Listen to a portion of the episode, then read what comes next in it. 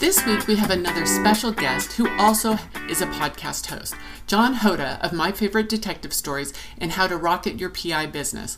I feel like an underachiever only doing one podcast, Great Women in Fraud. He is also a popular guest on other investigation podcasts. We talk about coaching, mindset, and learning as business owners. It is so great to talk with another solopreneur who understands investigations and the business of being a PI. And after we recorded the episode, I had the absolute pleasure of being on John's podcast, which will come out in early June, I believe. We talk fraud and TV shows. Let's get started because John is a busy guy. Remember, he's got more than one podcast. Welcome to another week of Great Women in Fraud. And this week we're going to have a great man, great dude, like just great person in fraud. And that's John Hoda. And I'm again, as always, honored to have such amazing guests. So, John, um, you know, some people might say that you and I compete. And I don't think so at all. I think we add to each other. So mm-hmm. why don't you give your background? And um, you, you've been doing the podcast thing way longer than me, and I just we're not competitors. I think we are we're colleagues completely. I don't disagree with you, and thank you very much for having me on the show, Kelly. I certainly appreciate this opportunity. Uh, my days as a fraud investigator go back uh, to 1978 so, just to tell you that when dinosaurs walked the earth, I was out there with them as a fraud investigator. Um, I had been a police officer working uh, a lot of nights and weekends and holidays on a small suburban police department outside of Philadelphia. And I had an opportunity to work for one of the original insurance investigation companies, uh, Equifax, way back in the day.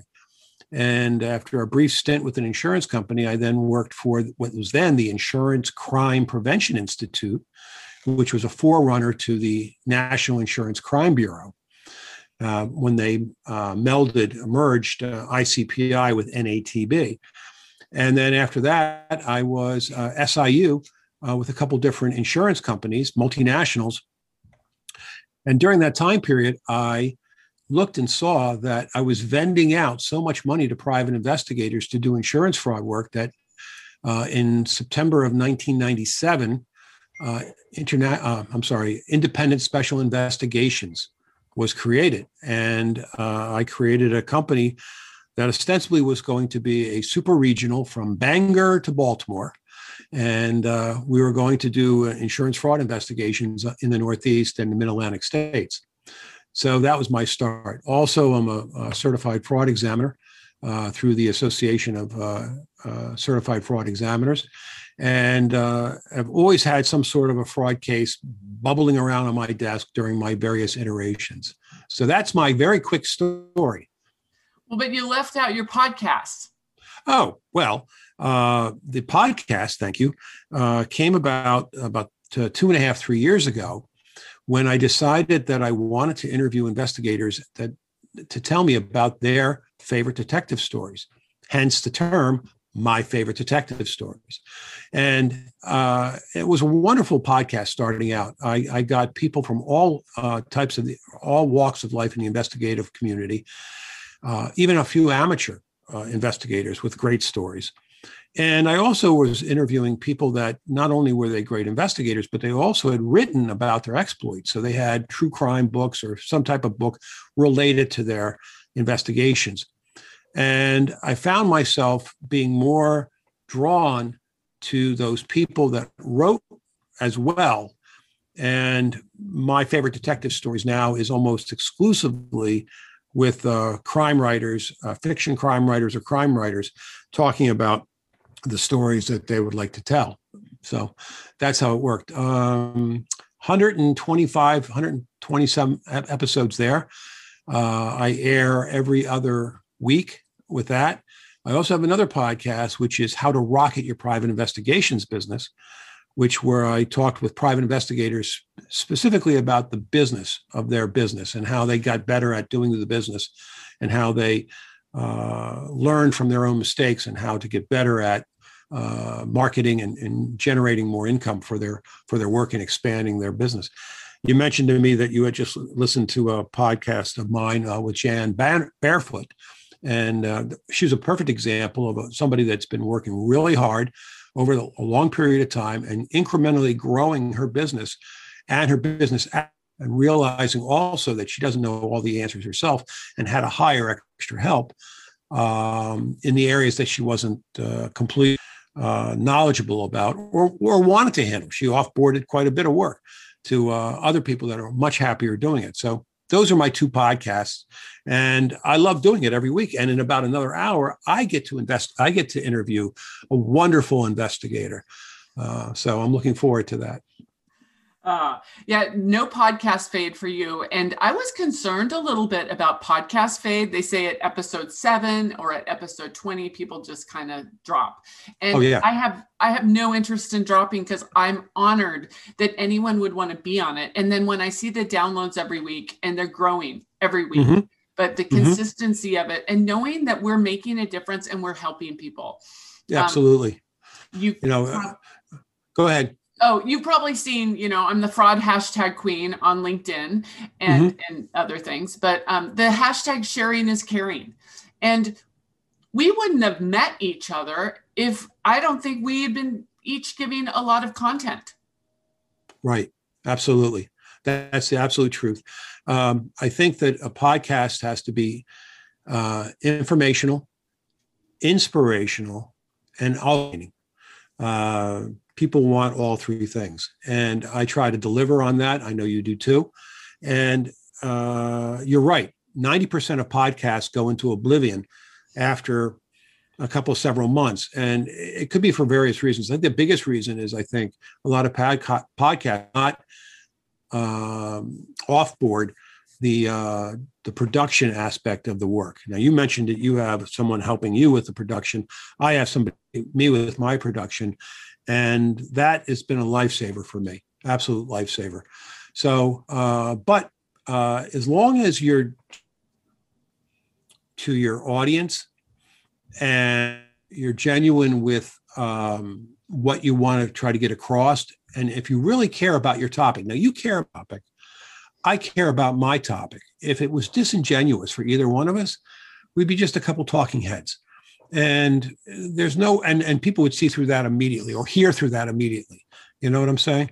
So i, I find that um, if you like who you're talking to and you really are interested in what they have to say then you're just a listener like they are and you learn. And let me tell you what it's done for me and i'm sure what it's doing for you in the short time period that you're doing it is you're slowly realizing that you're becoming somewhat of an influencer in the industry and that uh, by having these podcasts, uh, you're getting some more gravitas, and that by having more gravitas, people are more willing then to come on your podcast.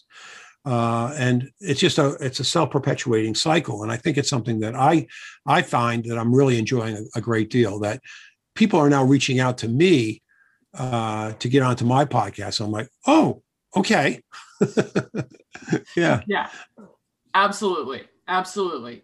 Um, so you're you're known as the PI coach, and I will tell hmm. you, I'm a little um, I was a little late to that because I think I tried to get the pi PIcoach.com a long time ago, and I think you had it. Thank you.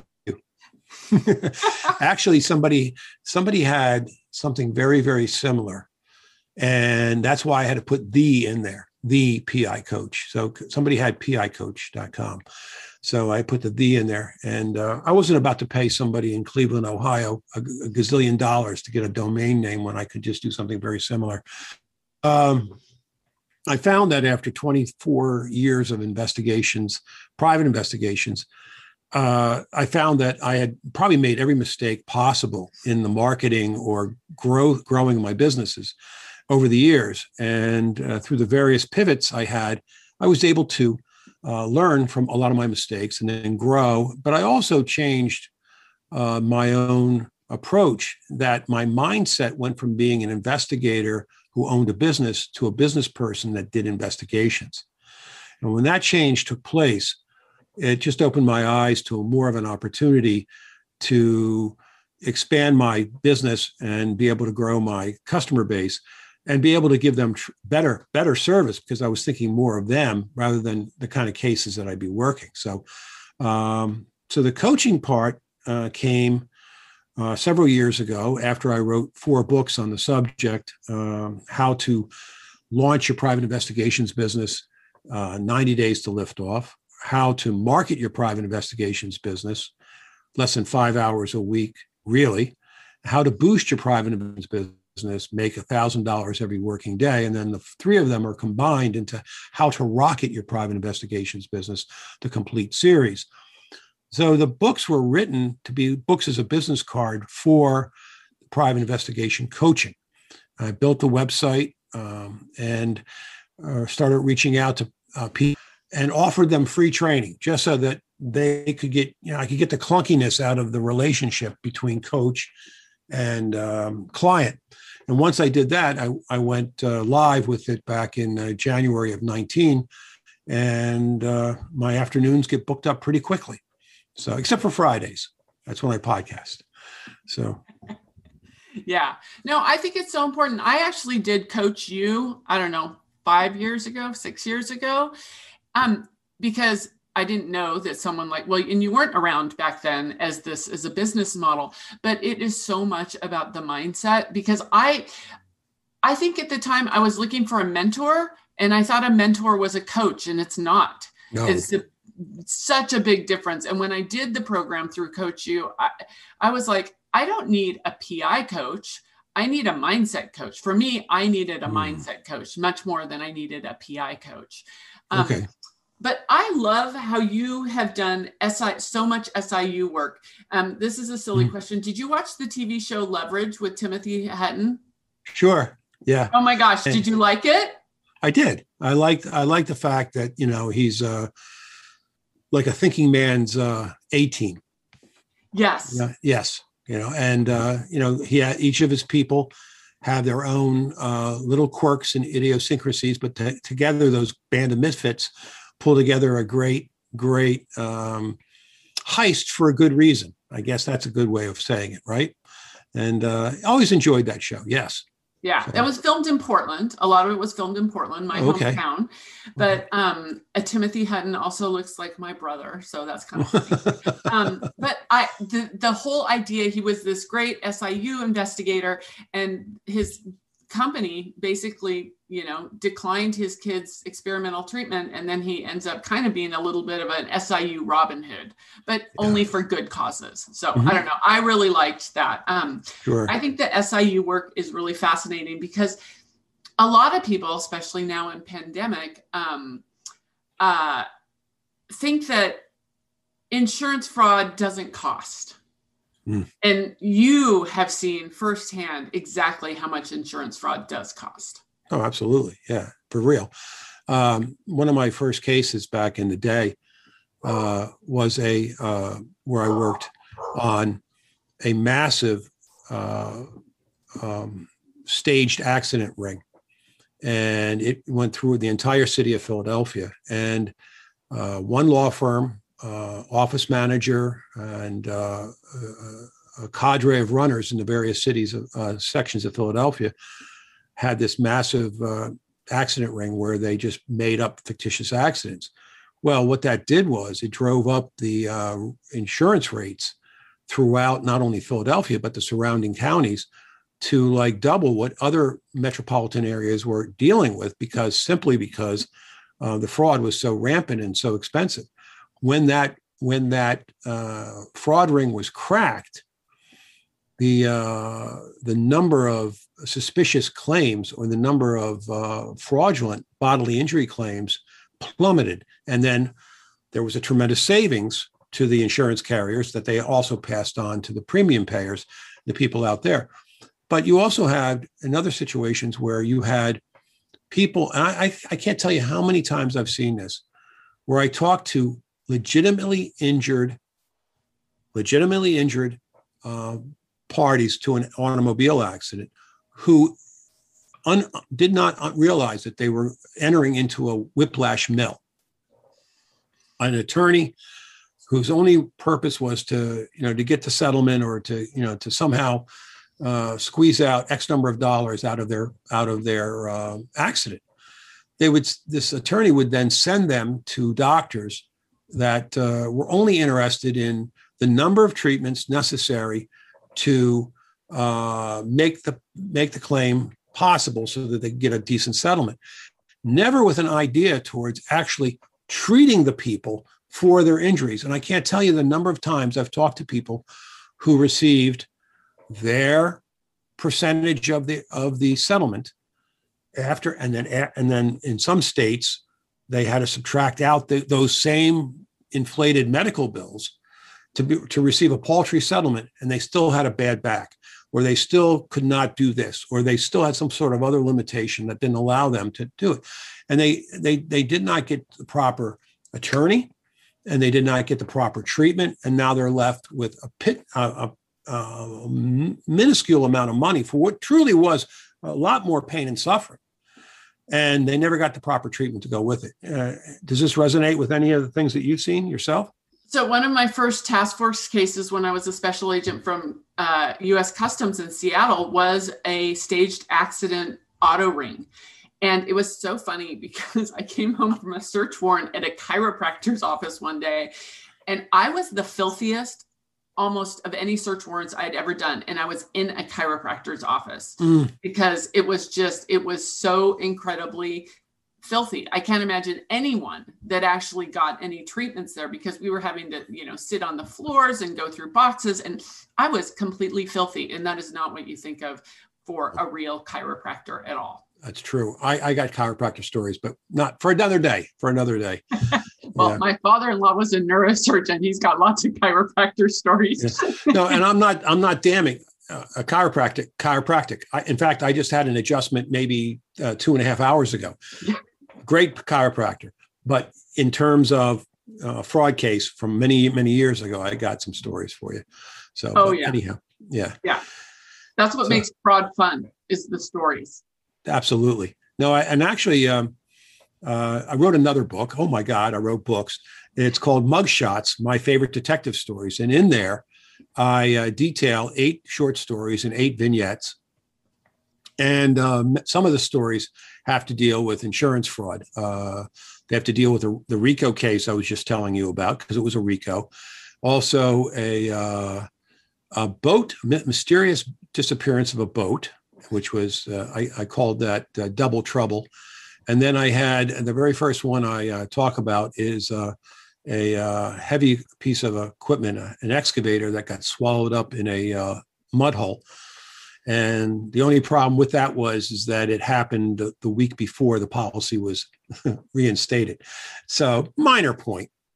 Yeah, you know, not and a big deal. We'll have links to I'm going to say all of your books. Okay, thank you are a lot because so here one of my questions on my sort of like synopsis is if you were going to write a book what would it be about? Well you if book number what eight? Are you on eight nine? Like uh, uh one two three four five six seven eight nine ten. Okay. Ten. yeah and, and you probably I, have it percolating. I have one percolating yes i do. Yeah. So uh, i have uh, a, I, I started also writing fiction a few years ago. And uh, I based uh, some of my fiction writing off of uh, real life experience. My very first uh, fiction book, uh, Odessa, well, no, it's not Odessa. My very first fiction book was Fantasy Baseball, which was when I got my writing bug. And it's set in Philadelphia and Reading, Pennsylvania. But uh, the, the crime thriller I wrote, Odessa on the Delaware, was based upon the Russian mob. And in my days back as a fraud investigator back in Philadelphia, I had to deal with the Russian mob uh, in terms of uh, how they were uh, very, very uh, good uh, at, at the very uh, low, high payout, but low chance of getting caught world that we know of white collar crime and insurance fraud. So, yeah. And um, they also were causing people um, in the Philadelphia community um, to commit insurance fraud because of their extortion claims. They had to make, they had a, they not extortion, protection rackets. They were uh, a protection racket, and if they didn't come up with the money, well, um, some of these Russian uh, Russian mobsters were very good with ice picks. Oh, yeah, yeah, I know. And to see a few of those on CCTV tapes, yeah, you just say no, no, no, thank you. But uh, yeah, they were vicious, uh, vicious animals back in the day. So, what better than to start my first uh, crime thriller off with? Uh, I, I, titled it Odessa on the Delaware, with a nod to uh, where a lot of our friends come from, Odessa, which was actually in the Ukraine. And I said it in Philadelphia, hence Odessa on the Delaware. So I love that. I love that. And I love that. So, you know, we think as investigators, we write boring reports. But here, like I've written a book recently, you've written, you know, many, many books, and it's a creative outlet. Sure, absolutely, no doubt.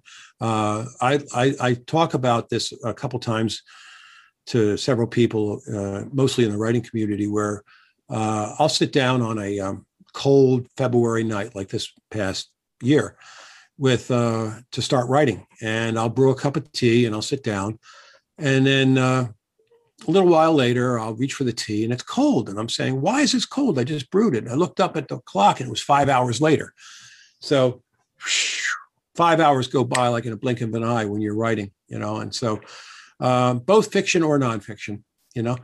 But I, I like to joke that I've been writing fiction for a long time. At least my clients would tell me that. So. oh, that's good. That is good. Um, if you could turn back to your 18 year old self, yeah, what would you say? Uh, I would say um, you went for it and you got it. Love you know, that. Another, I, I did because uh, it goes back just a little bit earlier than that. I worked at a gas station in my local town, and they had a contract with the police department. So the police department would come in at shift change to gas up. And of course, you know, back in the day, so long ago, they actually wiped, washed windshields and checked the oil and did that sort of thing. And I did that. And I got talking to these cops and, you know, and I'd always put the, the, the gas on slow so that I could really hear all the stories. And I would take my time doing the windshields and what have you, but they would just tell me these wonderful stories. And I just said to myself, someday I'm going to do that. And I know that I got hooked when I they they this gibberish would come across their radio, but they understood it because it was that the number talk, you know, 46.3 had a 1017 at blah blah blah. And off they went and screaming out of the parking lot. And I'd be standing there with my squeegee in my hand saying, Oh, I got to do that. So I went to college for criminology. And I came home and I actually ended up working in that same uh, police department uh, that I was, uh, you know, a kid, you know, gassing their cars up four years earlier. And uh, but I found that it was kind of stifling working in a 14 square mile, 14,000 person population town.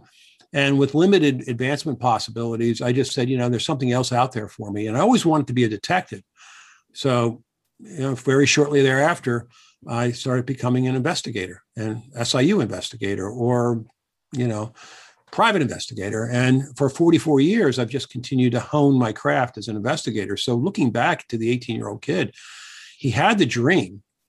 And it's just now that I've, I've fulfilled it. And I, there might have been, there's a few regrets along the way, but obviously, you know, I'm very, very happy with my career. And I got to do all the things I wanted to do and I think you've influenced way more people than than the 14,000, you know, yeah. population town. So I think you've really influenced a lot more people. Thank you. Appreciate that. That's a good thing. So what are some of the resources that have helped you along the way? Uh, mostly anything and everything I could lay my hands on regarding uh, investigative interviewing. Uh, I got to tell you that uh, uh, Mm, I I went through uh, Sapir's course on uh, on uh, the oh God I just lost it. My my brain just went. Uh, but uh, scientific uh, interrogation, LSI, Laboratory of Scientific Interrogation. That was one. Uh, I took both the advanced and the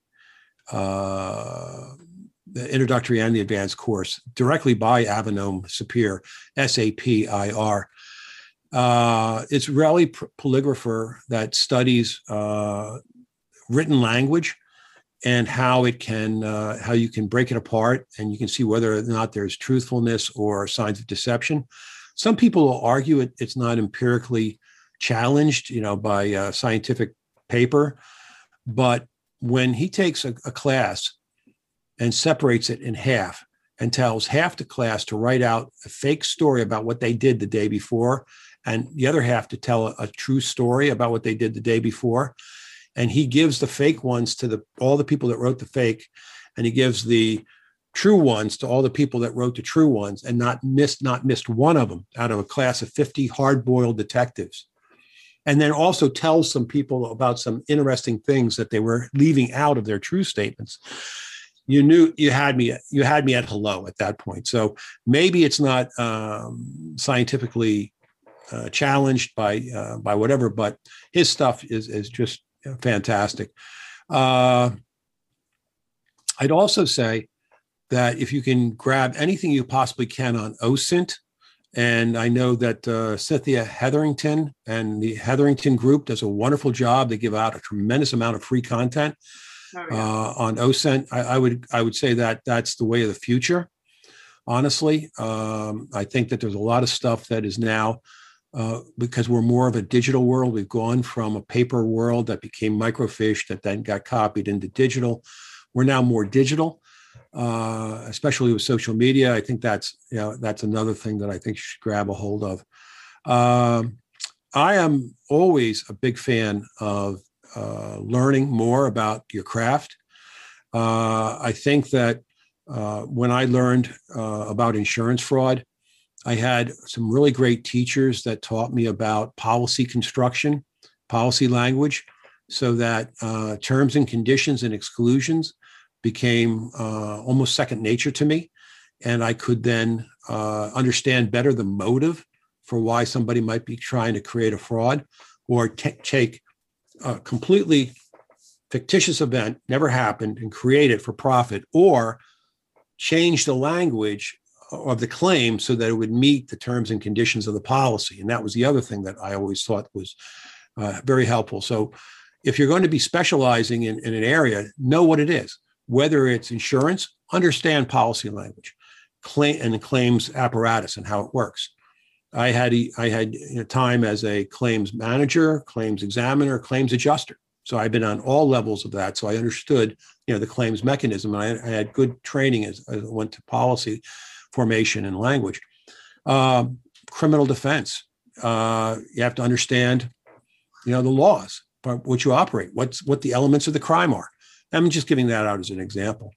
Uh, I think that uh, there's a lot of uh, a lot of great things happening in the surveillance world with insurance fraud uh, or fraud generally. I think uh, there's a lot of uh, great new products that can help investigators get better at honing in their time and effort uh, to to figure out exactly what's going on in that claim, so that they can give a legitimate report back to the to the company, uh, provided that the, the the methods that you're using are legal and ethical within the jurisdiction that you're in because not every jurisdiction allows you know different things to to work like gps tracking for one. So uh, i would say that's another thing too but uh, i i believe that if you are uh, continuing to be a student and you continue to have, be curious uh, a lot of the learning can be done um, through uh, message boards. I guess we call them listservs these days, you know, um, locating assets, locating people, huge in our business, huge.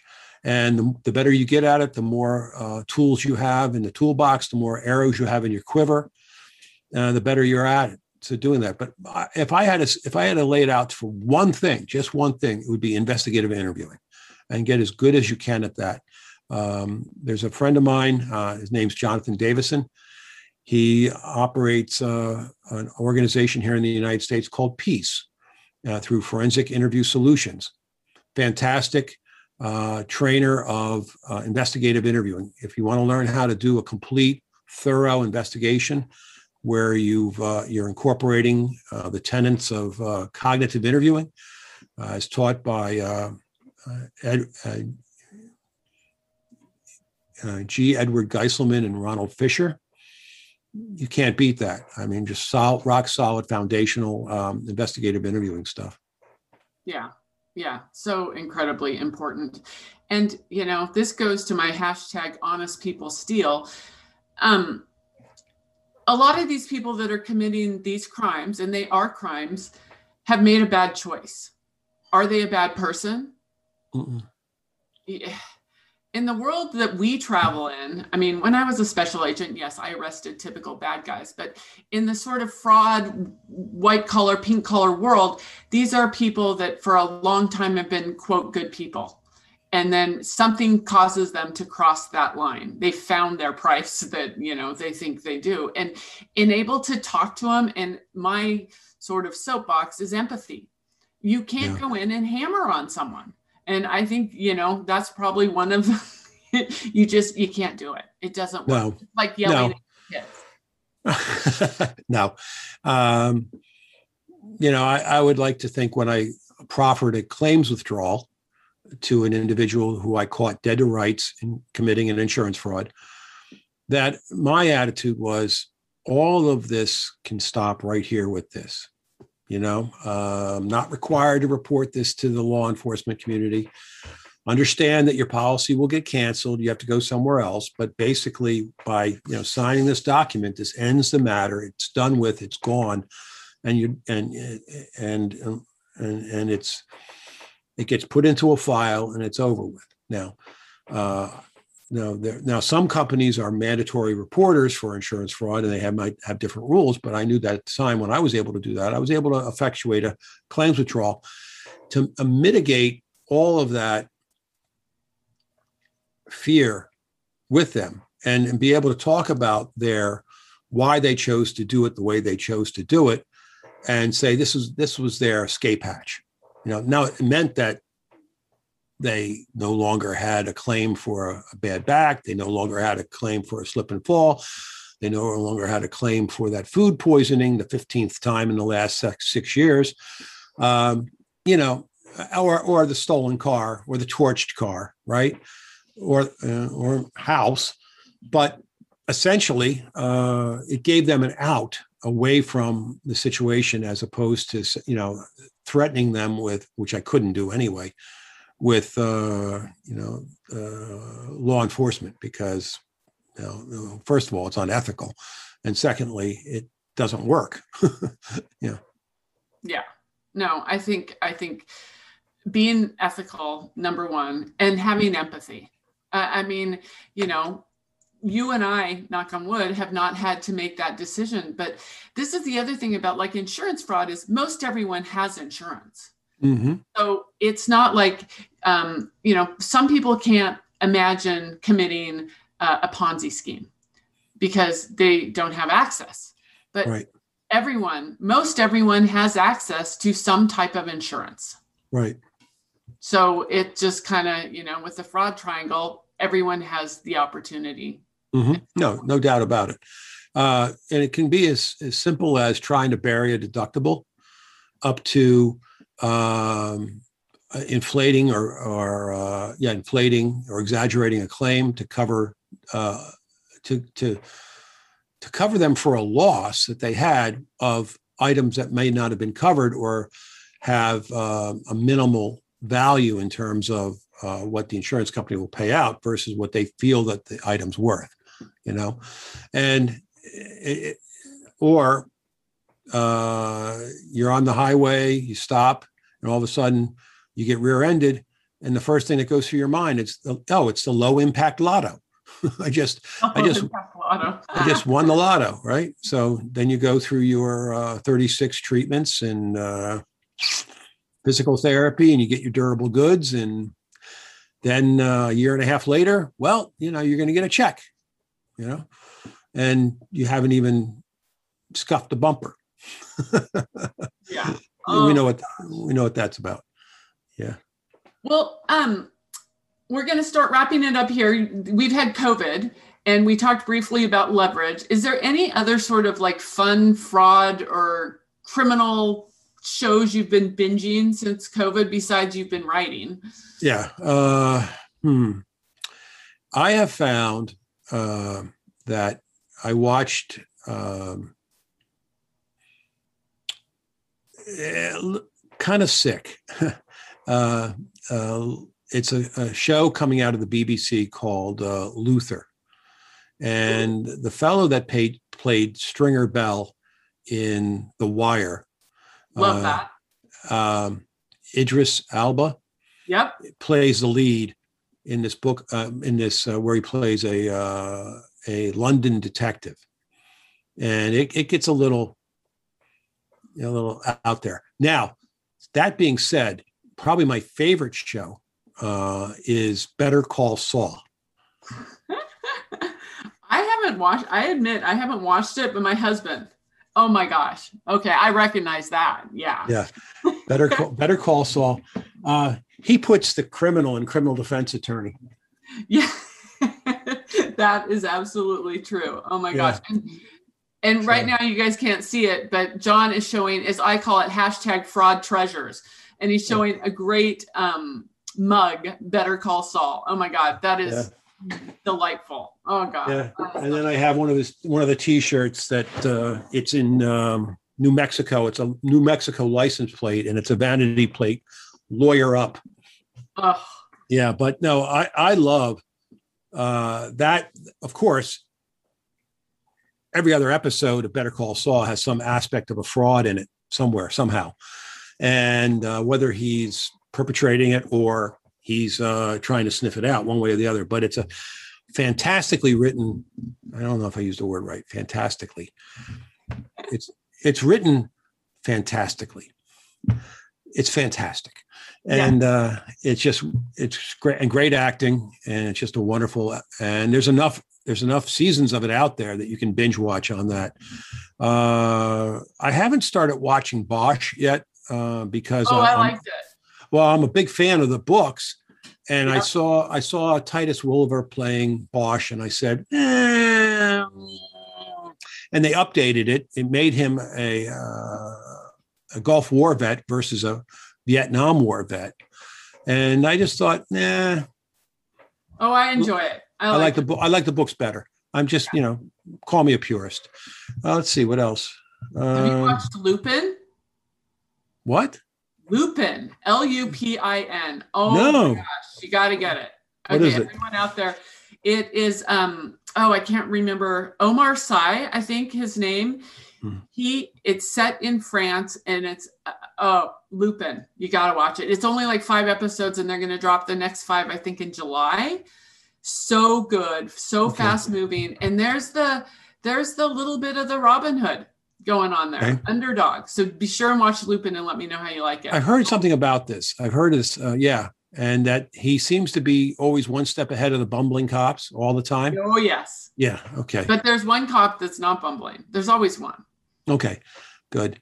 Uh, trying to think what else. Um, I spend more time reading these days than and watching, uh, and I, you know, I'm a big uh, crime fiction nut, as you can imagine. Uh, but uh, uh, I follow uh, a podcast with um Sheila Wysocki, uh, Yeah. with Without Warning Yeah. and that, that's an excellent podcast and that's true crime and that's where she's actually uh, knee deep in the weeds with a with an actual unsolved case or a poorly solved case and i would recommend that highly to your uh, listeners as well that's really good stuff and it's well produced as well so yeah There's so much great content out there. There's just so much. too much Well, yeah, too much. yeah too Uh, much Yeah. Yeah. Yeah. So I'm going to put all your books, your podcasts, everything in the show notes. What haven't I asked you that you want to get out to the audience? Mm.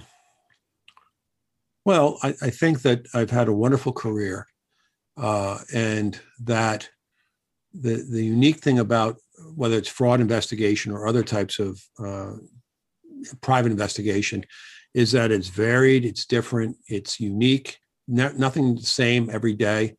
I get to go outside, meet interesting people, uh, travel around. Well, through COVID, it's been a little bit dicey uh, where I'd meet people for statements in a Starbucks. I'm now meeting them for statements in the parking lot of Starbucks, but where we sit in our individual cars, cop to car to car, and I sit with the uh, uh, iPad on my lap while I and, and my portable printer in on, in the seat next to me. But other than that, I would say that um, I, I would say anybody that wants to get into the the business uh, of um, fraud investigation, private investigation, you won't go wrong in terms of having something different and unique every day. You will be challenged. Uh, your your mental uh, processes will always be uh, uh, looking for the clues or the leads that uh, bring you to the next phase of your investigation, and you can have a wonderful career. And I, I'm proof of that. 44 years uh, from when I left the police department. Well, it'll be 44. Uh, it's 43 right now since I left the police department. And I, I don't regret many days. Honestly, I don't. Few, you know, when it was 10 degrees out and I had to, you know, on a Saturday and I had to go into a bad neighborhood, but you know, hey, it's part of the job. But otherwise, no regrets. So that is wonderful, truly. And you know what? The people that um, are listen to the podcast and are guests on the podcast, I think they all say that that this is it's a wonderful career. Yeah, it has its you know, as I'm going to say, trough moments, but mm-hmm. the ups are really really good, and especially when in the world that we live in now with technology and being able to connect with so many people, so many experts, it just makes it even more interesting. I think. Mm-hmm. Absolutely, and uh, it's not getting any less complicated.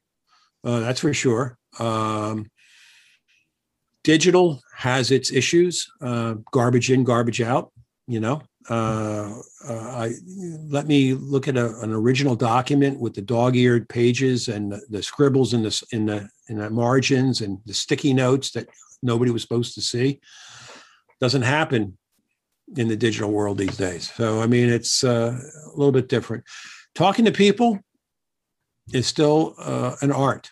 And I think it's always going to be an art, and it's going to separate a lot of investigators from just data punchers.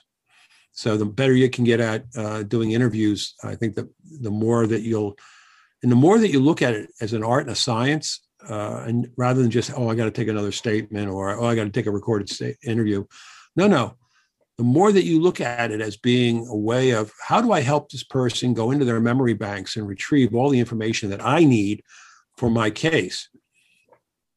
And uh, I think that's if you go in with that kind of attitude, I think that's uh, that's where you come out of it being a professional as opposed to just a lead runner. Yeah, yeah. Okay. Thank you so much, John. And oh. I, I'm a little scared to be on your podcast, but thank you so much.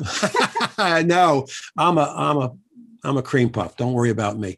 Thank you so much, Kelly. I do appreciate the time you had me on today. These wonderful questions. I haven't asked answered these questions in many, many years. So it was nice that I got a chance to talk about it. So thank you again. John is great, and I consider myself and the audience to be very lucky to have gotten great investigation, writing, and business advice.